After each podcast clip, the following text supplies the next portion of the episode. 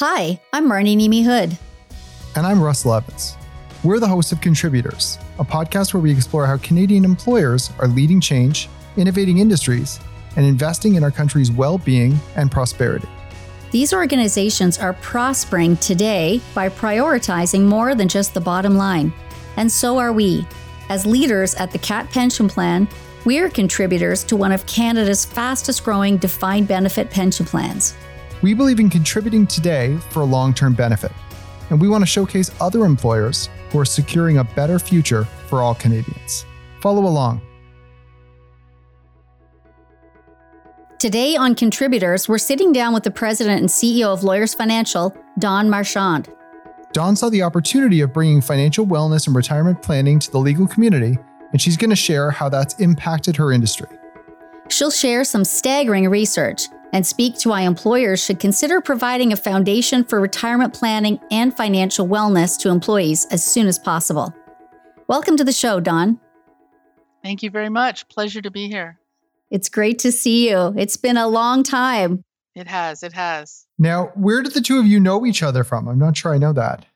So, my organization, uh, CBIA Lawyers Financial, was looking for a pension solution for our employees we were actually going to build our own. And we had set up a task force and we met with a number of the large pension plans in Canada, CAAT being one of them. And I don't know, we were sitting across the table from each other talking about pension plans and we just hit it off. It was just, uh, it was a kindred spirit right from the start. That's a couple years ago now. Now that's how we know each other. And then I found out that Marnie lives very close to our office. So whenever we meet, we meet in my office. So yeah, it's it's been a lot of fun working with you.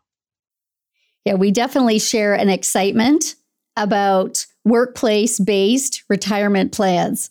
For sure.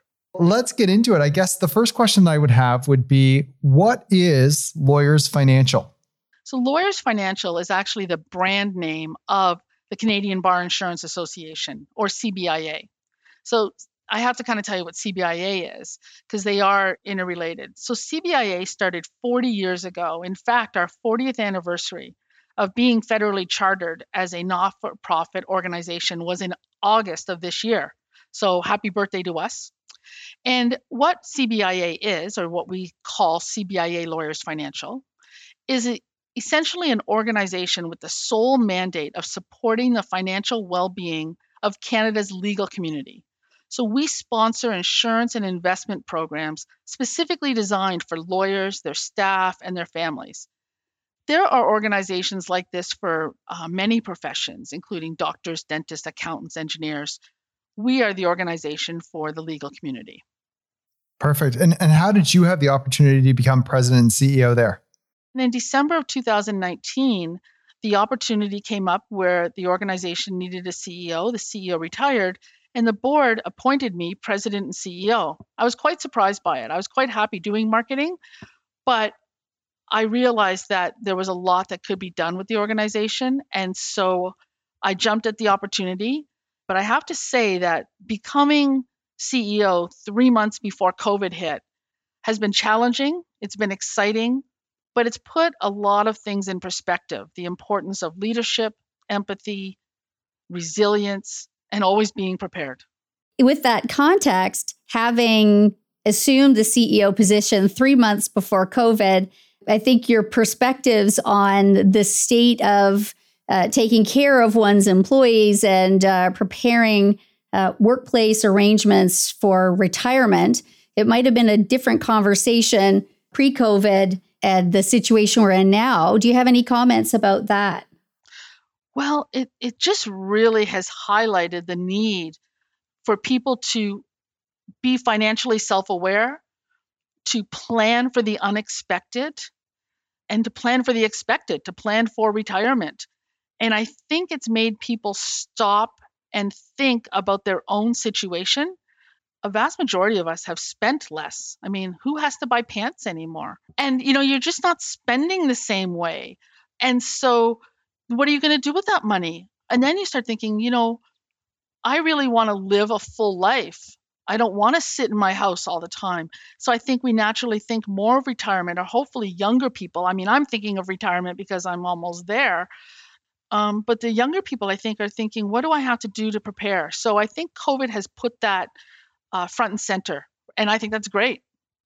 So, what do you think about the current state of workplace retirement planning in Canada in terms of what's available out there? Well, so we did do a unofficial study, if you will, of law firms. First of all, law firms just don't have workplace retirement plans because quite often they're very small. I mean, there are the big six or seven law firms, and and at best they will have matching RSP uh, group RSP programs. A law degree is probably one of the best educations you can get, but they don't teach lawyers about financial planning, about financial readiness, and so lawyers will find themselves working many, many hours, paying off debt, working so many hours, trying to make partner, making partner. And then they get to retirement and they're not prepared. I do know from my previous experience that many organizations, now we're just talking general organizations, not, not law firms, do offer group RSPs. And many of those will have matching contribution rates. What I find most disturbing is how many employees don't take advantage of that matching rate. I have some numbers back from both Manulife and Sun Life. It's free money. Survey that was conducted a number of years ago, but I don't think the numbers have changed by Sun Life, is that they found in their group of organizations that they did benefits for 84% of their firm's employer clients did offer a group RSP, but less than half of all eligible employees participated. So they're passing up on free employer contributions worth thousands of dollars. And when they asked why, why did they pass up on this? There were three main reasons. The first one was 21% said they just didn't have a desire to do so. I don't even know what that means. I, I don't understand it. Why are you passing free money? 14% said they didn't have money to spare. And that's understandable because people, we all tend to spend what we make. But you know what what we have to understand what we have to educate employees and ourselves about is that contributions provide a tax deferral so you're saving money and then your investments grow so you're making money so you really have to budget it in and then finally, 6%, my favorite reason of all, is that they prefer to invest on their own. You can beat a professional money manager rate of return. And if you match what your employer is getting, that means you're getting 100% return on your investment day one. So it scares me, scares me. This kind of leads into uh, another question, which is what do you see as the responsibility of employers in terms of making options available and also kind of providing counsel? Employers have a responsibility to try and contribute to their employees' financial well being. They do it by providing them with a salary that's fair, but it goes beyond that. It's important that employers do it more so than ever because the war for talent is more significant than ever before people are coming into the, I see it. You know, I'm a boomer, I'm a late stage boomer, but that's not who we're hiring. You know, we're hiring the young people. They're not as focused on salary as they are on what are the other benefits that are provided. They specifically ask about retirement benefits. They ask about health benefits. They ask about culture, about time off. When I was getting a job, it was okay, what are you paying me? Okay, is that fair? All right, let's go. But today's employees are asking for more, and I applaud them for doing so. The other reason why employers really need to focus on retirement programs is that people aren't retiring because they don't know that they can or they simply can't. And so what you're losing is that mid level, your high performers who don't see a progression plan for themselves and will go someplace else where they do or will start their own organization. And so you're losing the best talent that you have because you can't offer them growth. There was a study done in the States by uh, Willis Towers Watson back in 17, so not that long ago. And it found that the majority of American workers say that they are willing to pay more for better employer provided retirement benefits. And 61% would give up pay to have a guaranteed retirement benefit. And I think the same is probably true here in Canada. People want that, employees want that. And to be fair to employers, to now, it's been difficult to set up a true, predictable, guaranteed pension plan. I mean, until DB Plus, which I mean, I am your I am your number one spokesperson out in the world. Uh, yeah, I, I, love what you said there, Dawn, and I, I want to build on that just to say I think uh, in many ways we would say that you know great benefits like like a, a DB pension like DB Plus is what's best for workers. But I think actually the the point you made there is is very astute, which is it's what's best for employers as well our CEO, Derek Dobson, recently wrote an op ed um, on LinkedIn called Recruiting and Retaining Talent in a Changing World. And effectively, he talked about the, the war for talent or the race for talent or whatever you want to call it, and the idea that this is one of the ways in which you can truly kind of protect your best people and recruit even more, which is investing in their long term wellness and well being, especially something like a retirement income program says we're not investing in you short term, we're investing in the rest of your career. And I think that metaphorically really reaches employees because it says you're not just saying you're investing in me for life, you're actually doing it. So true. I had one law firm that joined early on to DB Plus, and literally a week later, they had a posting on LinkedIn and the posting basically said, uh, "We need lawyers. We have a defined benefit pension plan." That was it. Perfect. Just just for our listeners, quickly, can you just um, answer the question? What is DB Plus, Dawn? DB Plus is a defined benefit pension plan for basically all Canadians that provides sustainable, predictable income for life. So when I talk to law firms about it, it's a it's a turnkey solution for for organizations because uh, CAAT, who runs DB Plus, does everything, does all the work, does all the member communication, member education, all the administration, all the investing. So, as a member, you don't have any investment decisions to make. Quite simply, you make a contribution that is matched by your employer. You set it and forget it.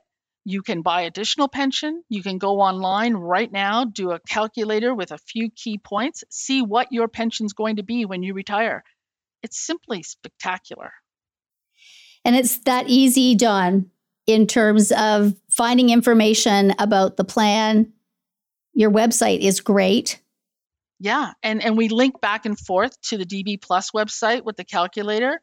When I, I do webinars about this all the time to law firms. So we go out to lawyers and we do a webinar, and I have I, I always have over 100 people at every webinar. The interest is so high.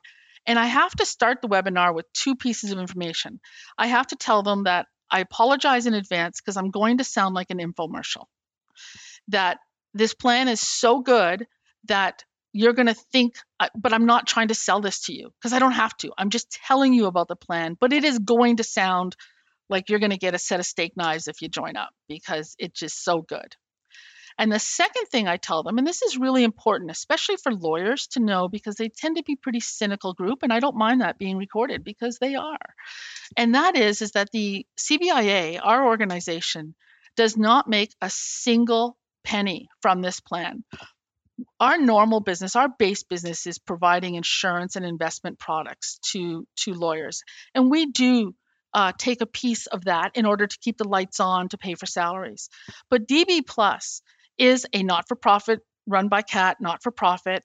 Uh, there are no fees. There is absolutely zero fees. But our board of directors, uh, who are lawyers from across Canada, truly saw this as something we needed to do for the legal community. So, in fact, we're investing hundreds of thousands of dollars to educate law firms about the plan, to promote it, uh, both in time and in money. And and when I tell lawyers that, you know, they realize, okay, then tell me what this is about because obviously you think this is important. It truly is an altruistic venture on the part of our board of directors. And I couldn't be more proud than to work for an organization that says, go out and do this. So, Marnie, I've heard a lot about Dawn, but today was actually the first opportunity that I got to speak with her. She's fantastic.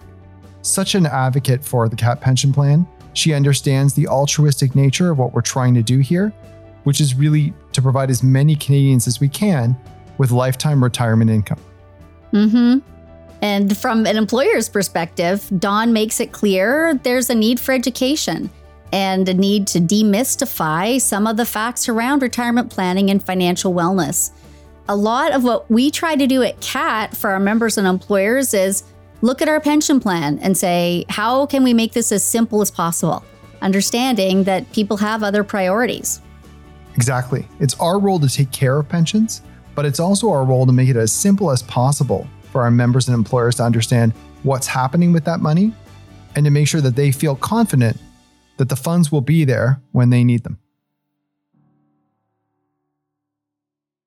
You were mentioning a great study uh, that Willis Towers Watson commissioned in terms of how many workers were prepared to give up pay to have a guaranteed retirement benefit. And I know that you're a marketing whiz, Dawn. Are you having challenge making the connection between what people say they want, a guaranteed retirement benefit, with understanding that this is that a DB plan is what provides that and that they can afford it, that it's not out of reach for mere mortals uh, like all of us. It's a great point, Marnie. And I have to say, when I started this process with uh, with DB Plus, I was surprised that I have DB envy. Now, I am a boomer, and both my parents, my mother was a teacher, my dad was a federal government employee. They had defined benefit plans. They knew that they were set for life, that money would be coming in the door every every month. And I wanted that. And I didn't have that. I had the best I had was a DC plan, but I realized I still had to decumulate it myself. I had to pick my own investments from a list. I knew that that was not the same. At the, at the end of at the end of retirement, I would be have a bucket of money and hopefully the stock market wouldn't crash the next day. But what I'm finding is that DB plans have not been around for enough time that it's out of the psyche of these employees. And they don't value they don't understand the value of a defined benefit pension plan and that guaranteed investment for life. I don't start talking about db plus. I have to go through uh, an education mini education session about group rsps dcs and dbs I have to actually generate interest in defined benefit plans, which I find astounding because I mean, I'm just so bought in. So that's been the biggest challenge is getting these younger employees to really understand what a DB plan has been because they haven't seen one for so many so many years. So how can organizations better support their employees to build for a solid financial future? I've worked in very large organizations. Manulife and Sun Life are great, great companies. And I was offered all kinds of courses on a regular basis time management, leadership. Why aren't they offering courses on financial well being, budget management? You know, just things that will fully round out your employee, that show that you are invested in everything about them there there's so many courses out there that are just ready to be picked up and and and done. I really think that employers should show a real interest in their employees well-being their educational financial well-being. But you know employees and just Canadians, we have a responsibility to look at our own financial status, look at where we're at, look at our debt levels, look at our future plans there's so many blogs, so many podcasts, and talk to people. Money is taboo because I have actually started talking to my friends about it, and this was about retirement. I started saying, So, how much do you think you need, you're going to need when you retire? Like, is a million enough? 500,000? How much a year are you planning to spend when you retire? And I just wanted to hear what other people's perspectives were. I had my own ideas. And I said, I'll tell you what I'm thinking and then we would talk about it and my perspectives would change because I respected these people and and it really started you know asking more questions so talk about these things with your with with them, your fellow employees And employers start offering these half day, two hour online programs about finances.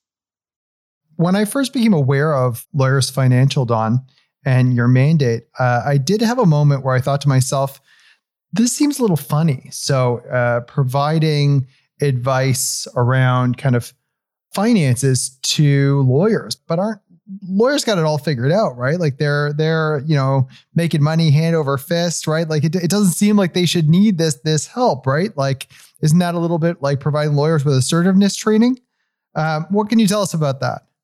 That's totally the brand of lawyers, but that's not the case. The average Canadian law student graduates with more than $80,000 in student debt. And then they need to find a job. And there are only so many large firms, and many are forced into solo practitioner as practitioner status just because there aren't as many jobs in big law firms. And as I said earlier, they're not given a financial education. It's a law education, a legal education, one of the best. But they are not financial planners. So they're very smart people, but they don't know about financial planning. And lawyers, being smart, being assertive, often won't ask for the help. They're, but they're so busy paying off debt. Then the next stage is starting a family, working on their career, working all those hours. And they find um, actually lawyers retire much later than other professions. Some lawyers will tell you it's because they love what they do, but I think it's because they can't afford it. I think they mm. work so so hard and they and and spend so hard and then they become partner which costs you money. Yeah. They just keep working. So they're like everyone else. Lawyers Financial had a tweet last week that I really liked. And it, it quoted a saying, and the saying was uh, Most lawyers live well, work hard, and die poor. And uh, I wonder if that's uh, something that you think about in your role. There's no question you know, our whole mandate is to be the trusted provider of choice for uh, insurance and financial solutions. Our goal is to help the legal community both build and protect wealth. It's not a given that you become a lawyer and you become wealthy. What is a given is you become a lawyer and you're going to have a staggering amount of debt to start with. Yeah. Yeah. And our goal is to help them both build wealth and protect it because they have such clear life stages. It's one thing about lawyers, they have very clear life stages. They have school, then they're called to the bar and they got it then they've got this debt overhanging them and then as i say they have the early career long hours mid career starting a family are they sole practitioner they are corporate counsel and then late stage making partner they have new stress demands they have to be a rainmaker that's when they they might start thinking about retirement planning. But you know, the average age of retirement back in 2010 for lawyers was 75 years old. They're a different group of people. Yeah, and what we know about planning for retirement is the earlier you start, the bigger your pension is going to be. And if you can offer a workplace wide arrangement that is a set it and forget it first day of hire, you sign up and you're participating throughout your career, you'll actually have an adequate income in retirement. You'll be able to afford to retire when you're ready to retire. I've talked to people who have a pot of money that through their workplace group RSP they've saved. And I will never forget talking to a woman who was 60. And uh, we were talking about what joining DB Plus would look like for her. And she was very proud to show me she had $80,000 uh, in the company sponsored savings account. And I said, Oh, okay. So that's two years, two years pay in the bank that you have.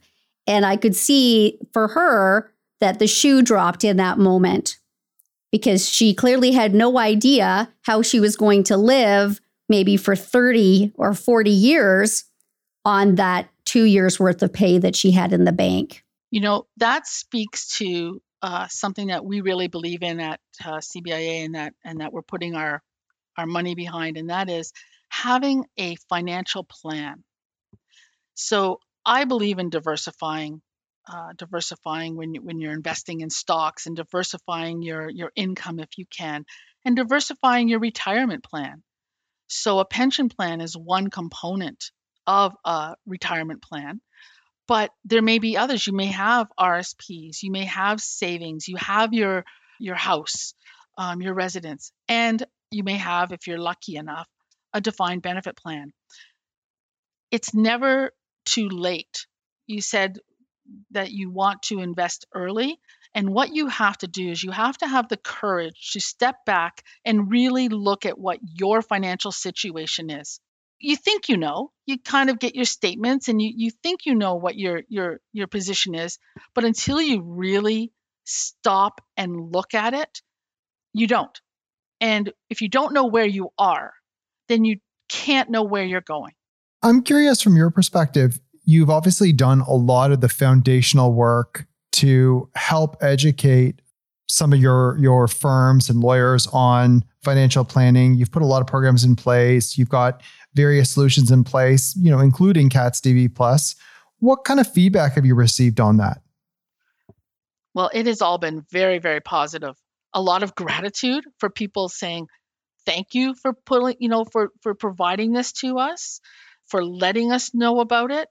a lot of relief when they when they do a financial plan. I mean, we do financial plans for some pretty wealthy lawyers who have a significant amount of dollars sitting in cash because they just don't know what to do with it. And giving them uh, a plan of where and, and the and the places of where they can put that money so that it's working for them. We've had nothing but positive feedback on DB Plus and our financial planning we we basically really started it over the last i'd say over the last year and uh, are really seeing people understand better what their options are. They you know at the end they choose what they want to do with their money but they realize that they have options to see it grow or to protect it. If we were to grade ourselves on the global stage what what grade would you give Canada in terms of focusing on that? Um, what could we do better? Are there other countries that you think we should be looking to as a role model around putting these programs in place? It's a great question, Russell. I'm not going to pretend to know what other countries enough to about what other countries are doing uh, to be able to to give a specific grade. I will say that I am biased. I, I think Canada is the best country in the world. Is there more we can be doing? Definitely. But it's a privilege to live and work here. I do see us as risk takers. I don't think we're not first to market on things, but I believe we are early adopters of things that work. And I think we've got a really good financial system. I mean, if you remember back in the crash, everyone of the states, everyone lauded uh, lauded our organize our banking system. I think it's strong. I think it's secure. I think with organizations, quite honestly, with organizations like CAAT who are saying, you know, we were started to provide pensions for X group, but we really believe in retirement uh, readiness for all Canadians. So we are going to open this up to all Canadians. Wow. I was looking at building our own pension plan. It was going to take me five years and millions of dollars. And that wasn't necessary. I was looking to CAAT to say, what does your pension plan look like? So I can kind of emulate it. And they said, well, you know what? We're actually going to open it up to all Canadians. So, you know, wow, let's take advantage of organizations that are willing to go beyond their own borders, uh, their own markets, and really do something great for Canadians. I think um, I would credit uh, a number of people at CAAT for that, including Marnie and including our CEO, uh, Derek Dobson. And, and something that I've heard Marnie say before, you were talking earlier about pension envy. And I've heard Marnie say, you know, we need to move from pension envy to pension possibilities. Mm, so like rather than feeling unhappy that they don't have access to a DB pension, uh, moving to a point where they realize, well, I can't. And, and, and finding ways to make that available, which is exactly what you've done at Lawyers Financial. Exactly. You're you're a marketer too, Marnie. well, I'm I'm learning a lot from you, Dawn. uh, you know, certainly one of the things I wanted to to probe with you is what do you see as the future in Canada What do you see as a, as a, as within the realm of possibilities? Great question. I see more employee choice. So it used to be, you know, when I started at a, a new a new place of work, you spent the first half of the day learning about the benefit plans and picking what you, you know, uh, is this a family or an individual? Did you want 80% dental coverage or 100% dental coverage? What if I don't want any dental coverage? What if I want all physiotherapy? You know, not so I'm not asking that that companies open up their wallets too much, but open up the choice. So, and I'm we're seeing that on the health side much more than on the financial side. Where we're further ahead, I believe, as a country on the the health benefits are becoming much more a la carte. We're looking at what the new generation really wants for themselves to feel healthy. On the financial side, I would love to see, you know, maybe early career lawyers don't need a matching RSP. Maybe they need a matching debt repayment program so that employers really invest in you. I know you're coming in with this debt. I know you're not going to be able to pay it off, you know, quickly on your own. So instead of putting it into, we want you to, re, you know, invest as well, but you have some time. So let's first get that debt paid down. Like what a benefit that would be. Uh, so I think choice, uh, more a la carte options, more options, more education, more, as I said, in work learning about life skills as well as time management are all things that uh, are, I think, fairly easy to do. And we just need a couple of big organizations to do it, and others will follow suit. And what sort of advice, Dawn, would you offer to, um, you know, the next CEO of Lawyers Financial or leaders of other professional associations? It's flexibility, being flexible, listening to your employees. I always say fair does not mean equal what's good for one is not necessarily good for another. You have to put client needs first. Everyone has to agree on that. Client needs, whoever your clients are, their needs are first. Very soon after that, the employee needs and the employer needs have to be considered as well. Upcoming CEOs, leaders of organizations need to be uh, resilient, need to lead with empathy, need to be flexible, while still always focusing on the customer. If you put the customer first, and if employees put the customer first, and then you can make all of these other things work, then why not? Dawn is a big thinker.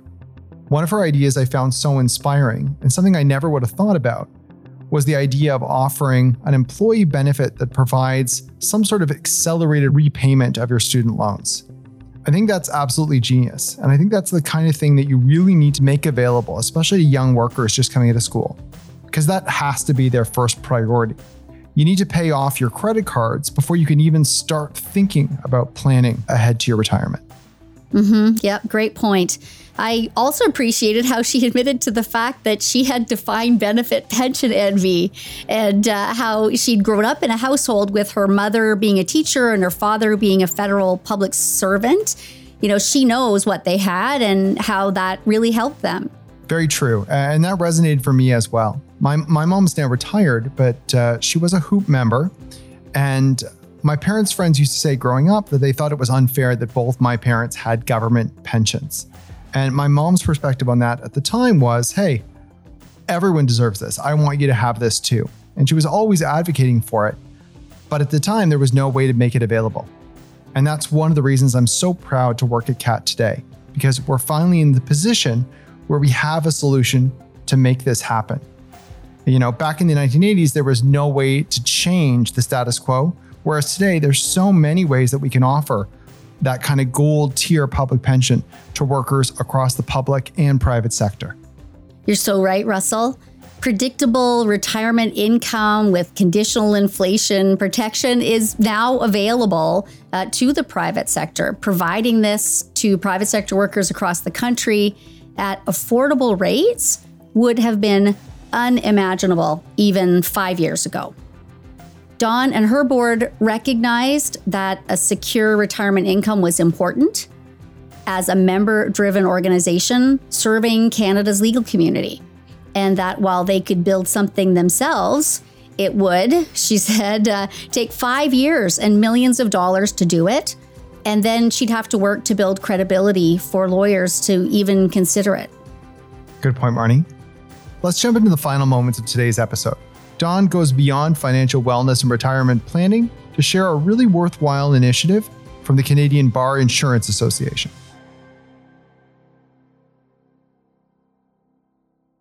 Clearly, the programs that you're offering around financial wellness and retirement planning are very popular and needed by your membership.